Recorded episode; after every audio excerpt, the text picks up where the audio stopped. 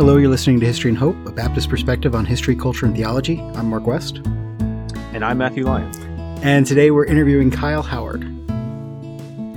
So I know I've seen this in, in my own experiences where people who've been abused by means of scripture when they re- when they escape they can't read the bible mm-hmm. okay so i'm a pastor a baptist pastor who's you know the first baptist distinctive is biblical authority so my go-to for solutions and for pastoral care is to say well let's see what scripture says but in this case that's that's triggering so how do you how do you uh, maybe speak to the abused, but also to the pastors when someone has been abused spiritually. How do you spiritually care for them, or how can they be spiritually cared for?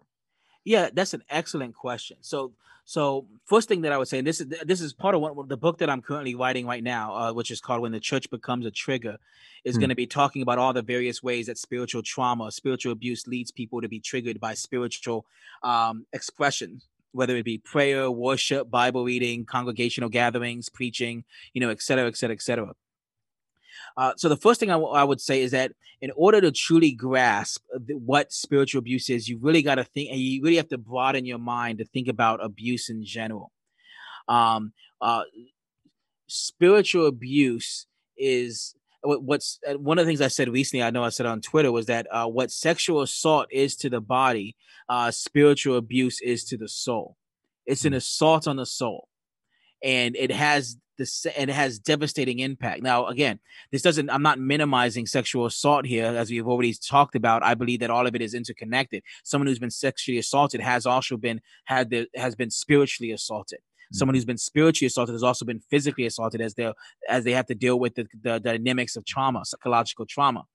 And and that's what I'm basically getting at is that when you assault a soul, it's not just devastating to that person's spirit, but it's also devastating to their mind and body as well.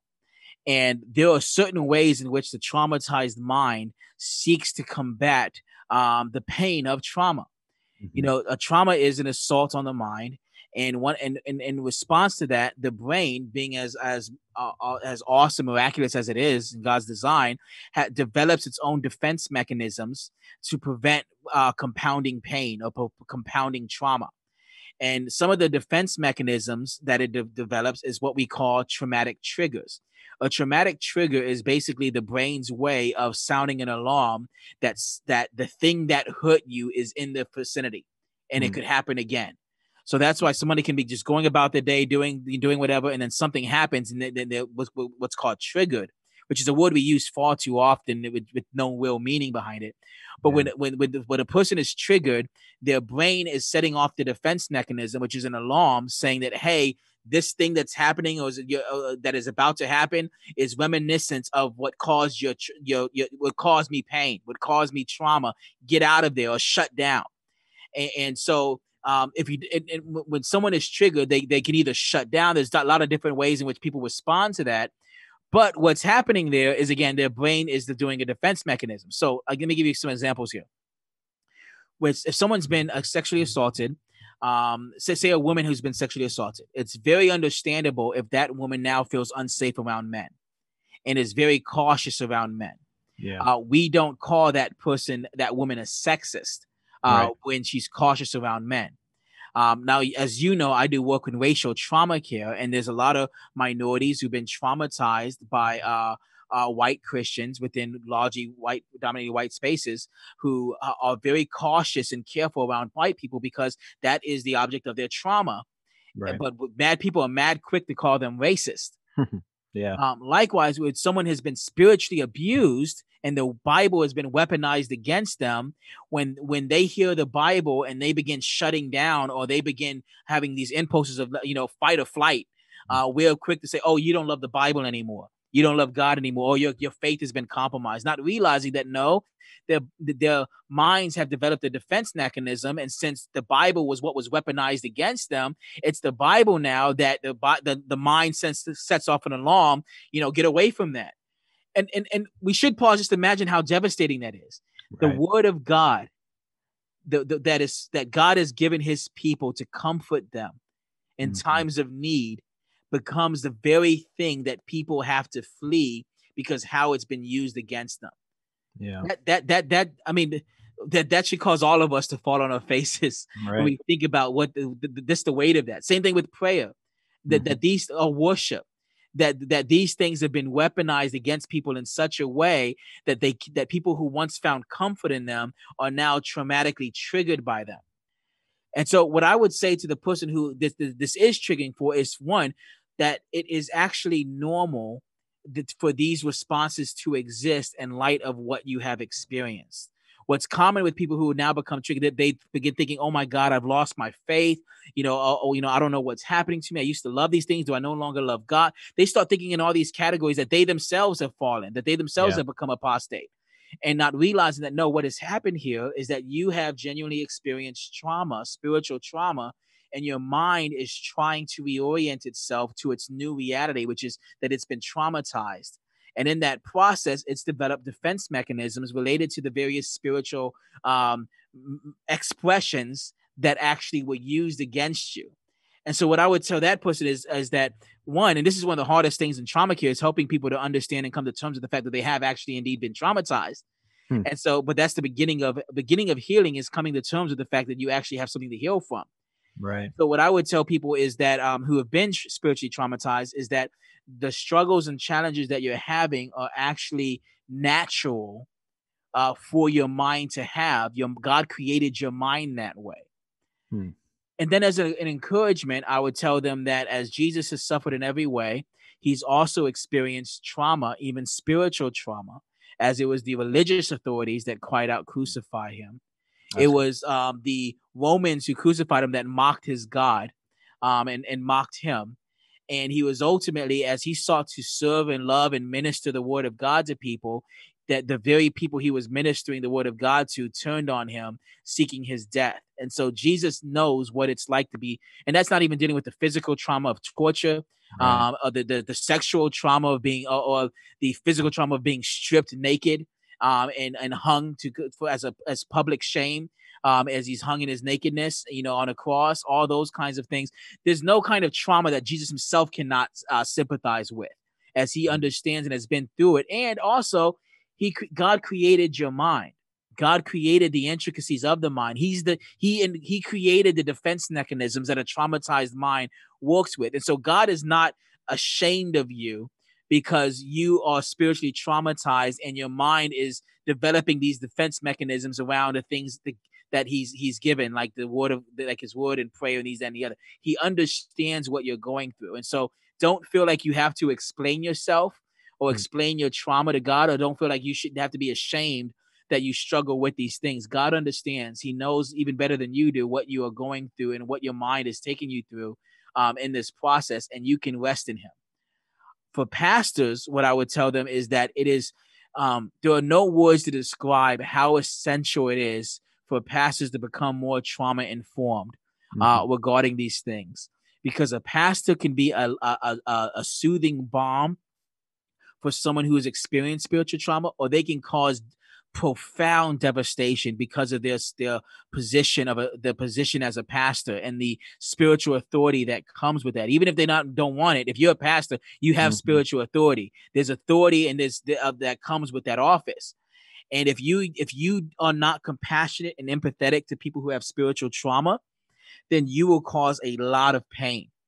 And so one of the things like just on a real practical level that I've said is that we don't shame typically, uh, I hope not, uh, uh, uh, people who are shut-ins because of health issues Right. uh, who can't come to church. What what what does a faithful pastor do? Yeah, he does meets them where they're at. He Yeah. goes to them, maybe even serves them the Lord's Supper, prays with them, reads the Bible with them, and everything else. We need to understand that people who have spiritual trauma are also uh, are, have are, are, are psychologically wounded and scarred. They're, they're spiritually and physiologically wounded people. And so you should not be shaming them because they can't come to church. Hmm. Um, you should go meet if if if possible, you should go meet them where they're at. And again, with depending on the dynamics, depending on the depth of trauma, they may not feel safe, but you should be doing everything you can to to to love them and to affirm them and to encourage them, not shame them as they are trying to process through and heal uh, from their spiritual trauma. They should be more looked at as being like those who can't come to church because of uh, physical ailments not looked at as being backsliders or apostates because of uh, the defense mechanisms that their mind has created to protect them from compounding uh, spiritual trauma. Yeah. So let me. So what you're saying is there's the pastors who abuse people, and Mm-hmm. obviously that could be any of us, unknowingly even, and definitely they're out there.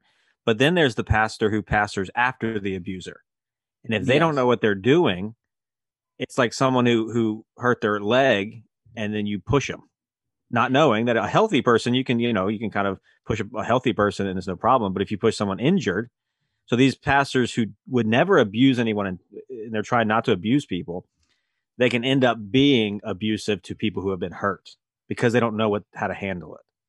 Absolutely, and there's a third category where I would call uh, pastors who uh, who because of their ignorance regarding uh, spiritual abuse and power dynamics, they actually either abuse or enable abuse Mm. um, it- while being well intentioned. Yeah. And so that you you can have an elder that enables another elder to be abusive because Mm. they overlook abuse because they don't understand the signs uh, Okay. that should actually be crying out, or they they're not listening to the person who is literally, literally crying out. Yeah. Um, or you can have somebody who, again, like we've seen all these ministries just recently. I, I think an example we could use is with Ravi Zacharias, uh, Yeah. where uh, for years um, the, the, these charges have been out there, you know, in the public, you know, Right. and what what's going on.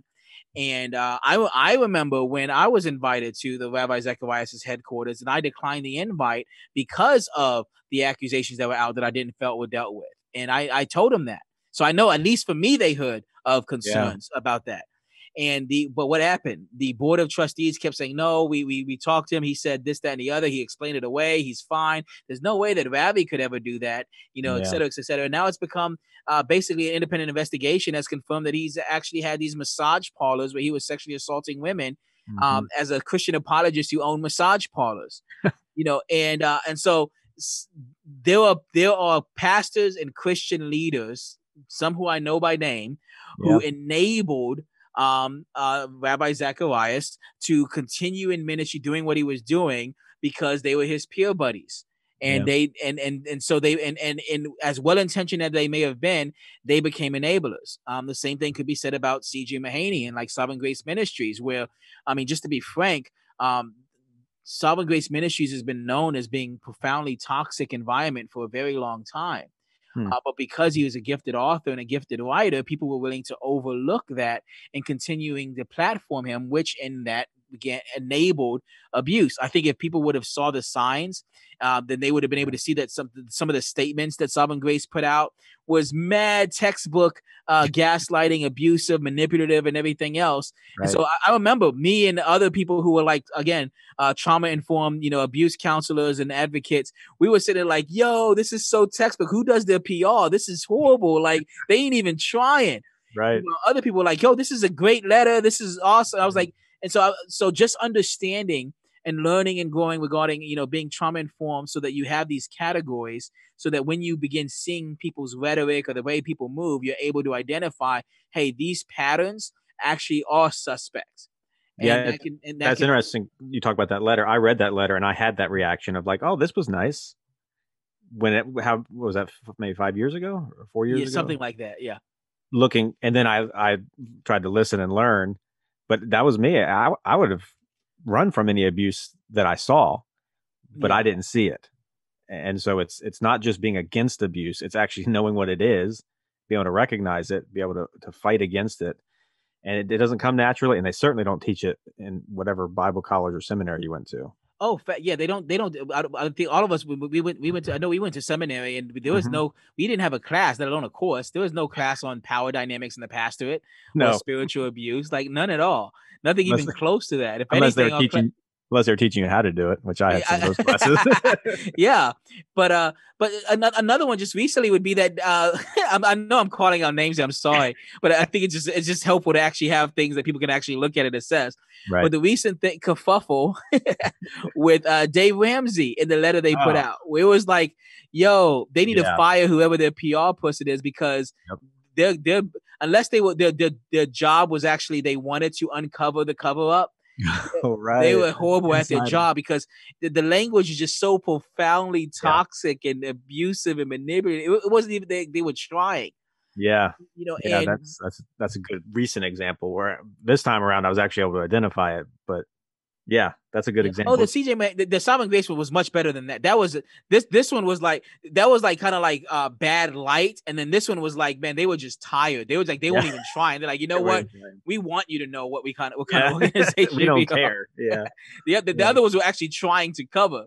Right, right. But but what but let me say this though that it's important that pastors understand these things because if you if listen those who have been abused can be it, it, it does create kind of a hyper awareness. Mm because yeah. you've been again and that's the way that the again a traumatized mind works is that it doesn't want to be traumatized again so there's mm. like a hyper awareness and so when like if, if the average person you know, you know they say like 80% of communication is nonverbal yeah if the average and i'm just throwing out numbers here this is not like you know uh, objective but if the average person is able to discern 30% of of gestures and their mm-hmm. meaning a traumatized person can probably uh, interpret 80% of people's mm-hmm. gestures. They become hypersensitive and hyper aware to every person's movement of their hands, of their mannerisms, facial expressions, and all those kinds of things. And yeah. one of the things about many, many pastors prove themselves uh, not trustworthy uh, within moments uh, because of how they respond to somebody who's maybe telling their story how they speak about other people who may have been accused of something and the way that they can be dismissive of that or yeah. there's the, the, way that they interpret certain bible passages like when they think about an example of that is a sexual abuse survivor hearing a pastor talk about how Bathsheba mm. uh, was willing was promiscuous and yeah. just willingly threw her hands in David to David, where the language there not only is the language clear in Hebrew that the, the aggressive nature of the taking, yeah. but the actual contextually given the power dynamics, uh, he she was raped. Yeah. Um, and and so things like that will will will will alert people of whether or not someone is safe or not. And I, I think one of the things that pastors need to do is they need to uh, begin doing a lot more work in understanding um, power dynamics and, mm-hmm. and how these things operate and what they are and how they can influence and this and the other and and so that they don't compound the pain. Now, real quickly, I know one of the pushbacks I'm going to get is, but that's secular stuff. They know power dynamics and this, that, and the other. To which I would respond is one, Jesus had a lot to say about power and the way in which right. people you ministered power. And then two, uh, all truth is God's truth, as the saying goes. And the American church, uh, predominantly white American church, does not really have a good track record of discerning whether or not uh, it's faithfully applying power uh, dynamics, giving the history of segregation and slavery. And so, Absolutely. if there's something that you can learn uh, from experts who have devoted their lives to understanding the ways in which human beings uh, uh, administer power in anti-Christian ways, even if they are secularist, you can still benefit. With that being said, uh, before I forget, let me just mention real quickly that Diane Langberg's book, Redeeming Power, yeah. uh, is an excellent book uh, to begin with. Um, I would recommend that wholeheartedly. I actually endorsed the book in the inside cover of it. Um, we'll, we'll link to that in the uh, show notes. Yeah, and then Wade Mullen's book, "Something's Not Right," um, is another excellent book, followed by a book called I don't know who wrote it, uh, but uh, the subtle, uh, the what is it called? The subtle uh, power of spiritual abuse. I think the name is um, something of that nature. I'm sorry, I think it's called the subtle power of spiritual abuse. Okay, um, yeah, we'll look that up yeah, but those are some books that you can get your hands on uh, yeah. to begin. But I, would recommend them in that order: Diane Langberg, followed by Wade Mullen, uh, followed by uh, the the subtle power of spiritual abuse. I believe the name of it is. Okay. You can also follow them on Twitter. I've been following um, Diane Langberg and Wade Mullins for a while, and, and they're free free counseling, free training. Um, yeah, and that, that is the name of it. I just looked it up. It's a subtle okay. power of spiritual abuse by David Johnson.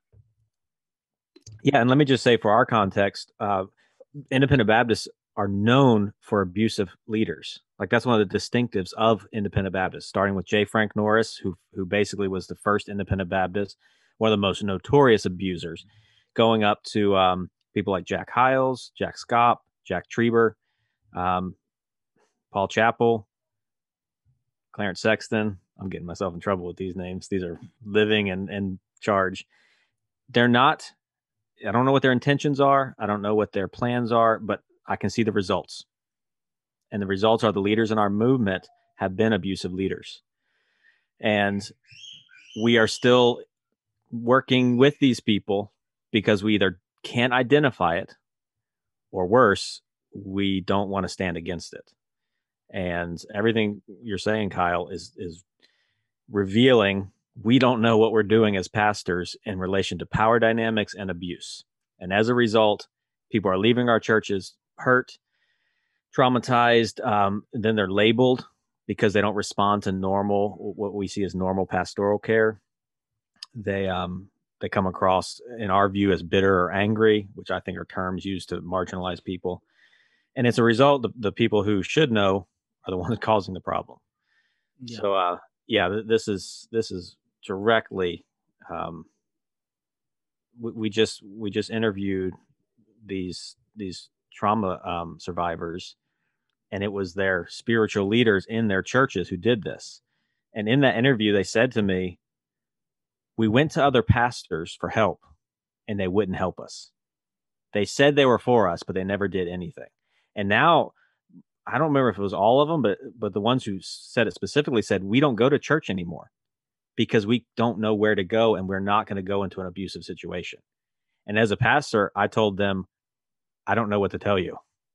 I, I can't tell you to go to church at this point. Um, it, it, was sort of that moment where like I don't know what to do to help you, but yeah. they were they they said we want to seek God, but we can't go to church, and we're so now we're just by ourselves. Yeah, and what I would say to that is uh is and I, have gotten in trouble for saying this, mm-hmm. but uh it's true. So I don't mean I don't care, but there is absolutely a time where someone who has experienced spiritual abuse would be best served not going to church. Mm. Because what church is doing for them, it's not beneficial, it's not building up, it's a place that's triggering for them. And mm. so it's basically every time they go to church, it's twisting the knife. It's not uh, it's not removing the knife and putting a balm over the wound. And so uh, it, it's wisdom that tells them I should not be in this space because this space is harmful for me during this time. Yeah. The the tra- the, the Travis there's a couple of travesties that are happening there. One is the fact that they are in that place because of spiritual abuse, and so the tragedy of uh, tra- the tragedy of abuse itself uh, but the second one is that they would have to go through that alone. Mm-hmm. Where, um, which is what happens. And I'm, let me just be 100 here and say, um, which means, you know, let me be just tell the truth here and say that that happens because many of our churches operate out of cultic paradigms. You're mm-hmm. either in or out. You either yeah. you're either a member in the pew or I don't have time for you. Yeah. That is a very cultic way of of doing church. More than that, when someone is a member of the church and they leave, it's immediately okay. You left. You're a member somewhere else. Okay, bye. Cut off. Yeah. That's that's what Mormons do. That's what Jehovah's Witnesses do. Um, that's what other cults do, mm-hmm. and that's what a lot of churches do, is that they cut people off. They yeah. cut people off as soon as they leave membership, and they cut people off as soon as they, um, if they don't feel like that person's going to be able to contribute uh, to the empire they're building called the church. Right. So if this person's not going to be in the pew, uh, hoping to build this empire, I ain't got time for them. And yeah. so I'm not going to go to where they are. I'm not going to meet them where they're at and be willing to to uh, inconvenience myself uh, for them. Uh, when the perspective should be it's not an inconvenience it's a joy in a, to serve uh, christ people and if they are mm-hmm. not able to enter this space right now uh, for their own sense of safety i if and if they're able to to receive me then which is an important point there if they're able to receive me you want to be open and, and willing but you don't want to inf- to force yourself on someone while they're in a process of healing especially if you have if you're a pastor because that you that title can be triggering to some who've been abused mm-hmm. by a pastor uh, and so you want to be open and willing, but you don't want to enforce yourself. But if they're willing to receive you, that you're willing to meet them where they're at. Uh, the same way a faithful pastor would meet anyone else who's unable to come to church because of uh, some kind of physiological uh, challenges that they have. Yeah. In this case, it's psychological. It's it's trauma uh, that is keeping them from being able to enter into that space. Yeah, this year is a perfect, or last year was a perfect example with COVID. If someone comes to you and says, Pastor, I have asthma. I'm, I'm recovering from cancer treatment. I, I can't come to church right now because I, I fear that it will, tr- you know, I'll, I'll get COVID. Any decent pastor would say, "Oh, I understand. You're at risk. Stay home where it's safe. Watch us on YouTube." And you're saying this is the same thing. You wouldn't pressure someone with complications to come to church and put themselves at risk physically. Why would you do it spiritually? Once upon a time, uh, there was this man named Jesus talking to a Samaritan woman. Mm. And the Samaritan woman asked him, "Where should we?" Where they say that the only place that I can worship is at the temple in Jerusalem. And Jesus tells her that I'm telling you that there is coming a day where people will not worship, you know, in buildings made of stone by by human hands, but they will worship in spirit and truth. Yeah. And yeah. which yeah. means theologically speaking, anyone who has the Holy Spirit, wherever they bow their knee or wherever they stand, it is sacred mm-hmm. space. Yeah. And so we betray our theology when we think that someone must be in a specific space, even if that's the church, um, th- and in order to be in the presence of God or to be faithful before the Lord. Yeah. Um, that has nothing to that that has to do with the uh, the righteousness of God that is given as a gift through faith. It has nothing to do with location, uh, yeah. whether or not you in the presence of God. And uh, now I know people will say, well, what about the Bible says not forsaking the, you know, the gathering of the brethren? Um, God understands trauma. God is the one who created the human brain.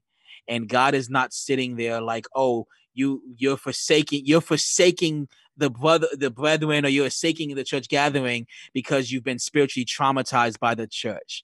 No, because God knows that most of the, the vast majority of people who can't be in this space want to yeah. Their choices they're, they're not like uh, they they can't go despite and that's one of the things about spiritual trauma that I, th- I think is often not grasped is that we're often not talking about people who don't want to be in church. We're talking about people who are lamenting yeah. and often consumed with with shame uh, and guilt that they should not have. That's that may be a whole other topic, but mm-hmm. that you should not feel shame and guilt because of your spiritual trauma and because of your inability to be in a, a church space right now. Yeah. They feel overwhelmed with shame and guilt because they can't be in that space. And then the people who are in that space are shaming them further by saying that they have somehow dis- disconnected from God or being unfaithful because they won't enter a space that's detrimental to them. You know, and so uh, thinking of that story of Jesus, uh, where Jesus basically is uh, is laying the uh, is dropping the mic on the new covenant and saying that, hey, the time's coming we're, we're all going to, we're all the people of God are going to be endowed with the Holy Spirit. And so they will not have to go to a temple in order to worship, but anywhere they lift their head, God hears them. I think we need to point out that that woman was a victim of trauma. Yeah, amen. She she had been traumatized by the, the husbands that had divorced her, which you need to know the Bible to know that she was divorced uh, in that culture, uh, and so Jesus dealt with her. So let me finish with this then. I think one of the first things pastors need to do after listening to this is just do the work, do the research, learn, grow, um, you know, rightly divide the scripture, learn from other Christians, learn from other uh, people. But what what do you, from a sort of a bedside manner, what kind of demeanor and and immediate response do pastors need to have when victims come to them, or, or when they sense that someone is is revealing something or, or bringing what kind of um, that immediate response yeah uh, that's a great question and it's a great question because i kind of want to take a little bit of a curve and say that it doesn't uh, the demeanor uh, doesn't begin when someone is coming to you hmm. the demeanor begins with how you present yourself to the people of god even from the pulpit hmm. um, the, the, there is this thing that has happened where um, we have uh, the church has uh, mistaken uh, prof. Um, let me think of the best way to say this. Uh, hostile proclamation hmm. for prophetic boldness, hmm. where preachers uh, are hostile in the pulpit. They're not prophetically bold. Yeah. They think they're being prophetically bold. They think that they're actually being energized by the Holy Ghost and they're just being bold as they call things the task and everything else. But no, what it actually is is it's it's it's it's hostility. It's it's it's hostility. It's not it's not prophetic. Um, and this also happens on social media. There's a lot of people on social media who think that they're being uh, prophetically they're bold when in really they're just being they're just being hostile. Yeah. You know, and so what I would say is that for the person who has been spiritually traumatized, they see a hostile person in the pulpit, they're not coming to you after the talk. Right. If they see somebody who's prophetically bold, you know, in the pulpit who's willing to call out truth, is willing to be like Jesus and advocate for the marginalized, advocate for the professed, who is both gentle and yet at the same time uh, direct, as someone who is both kind. That's the word that you don't often hear from about preachers. They yeah. he was he's from from his preaching. I discern that he's a kind man. How often do you how often do do after someone preaches do you interpret them as being kind, or is that even a category? I'm trying to think I get, of my own preaching now. I, I, I, I like like real talk. When people listen to Jesus, yeah, they never question his kindness. Hmm. Even after he turned over tables and, and chased out tax collectors, children still wanted to play with him. And mm. chil- and women st- women who have been abused their entire lives still were willing to come to him and wipe his feet in his with their hair. So Jesus was a man who could be prophetically bold and yet children found him completely unthreatening and women felt uh, completely unintimidated or, or you know by him you know and so i think that there has to be a recapturing now again i'm not saying you got to get into the pulpit and sound like a mouse but what i am saying is that we have to completely and utterly recalibrate you know how we understand uh, the heralding and the proclamation of the word of God, because kindness and gentleness should never have to be compromised in exchange for prophetic boldness. And if there is a compromise taking place there, it's not prophetic boldness. Does that make sense? Yeah. No, that's really good. Yeah. And so I think it begins with the, the demeanor of the preacher will determine who enters his counsel his counseling chambers. Does that make sense? Where where yeah so i think that i think that's crucial. Many many kind of as a side note i know this isn't what we're talking about in this episode but i think it's super important. Uh, even when it comes to things like depression and suicidal ideations many pastors will never have a conversation with a person who's struggling with suicidal thoughts or yeah. serious profound depression be- not because they don't exist in their, their, their pews but because the the people who are struggling are too afraid to come to that pastor and share that depths of vulnerability so yeah. likewise, people who have been spiritually traumatized, they need to know that you're safe. And if they don't think that you're safe, that you you will you will never meet them. Yeah. They'll be in your church and out your church, and you'll never be the wiser um, because you never actually presented your demeanor in a way that actually said, Come to me, all who are heavy laden and burdensome, and I will give you rest. Well, yeah, I mean, and Baptists love preaching, and rightly so because of our emphasis on the spirit and the, and the scripture and the direct impact of the spirit on the soul. So preaching is central to the Baptist church. And what you're saying is, and and really we've been we haven't been taught how to preach correctly. Like our preaching is not Christ-like. Not the text, not the doctrine, but the actual preaching itself is not Christ-like.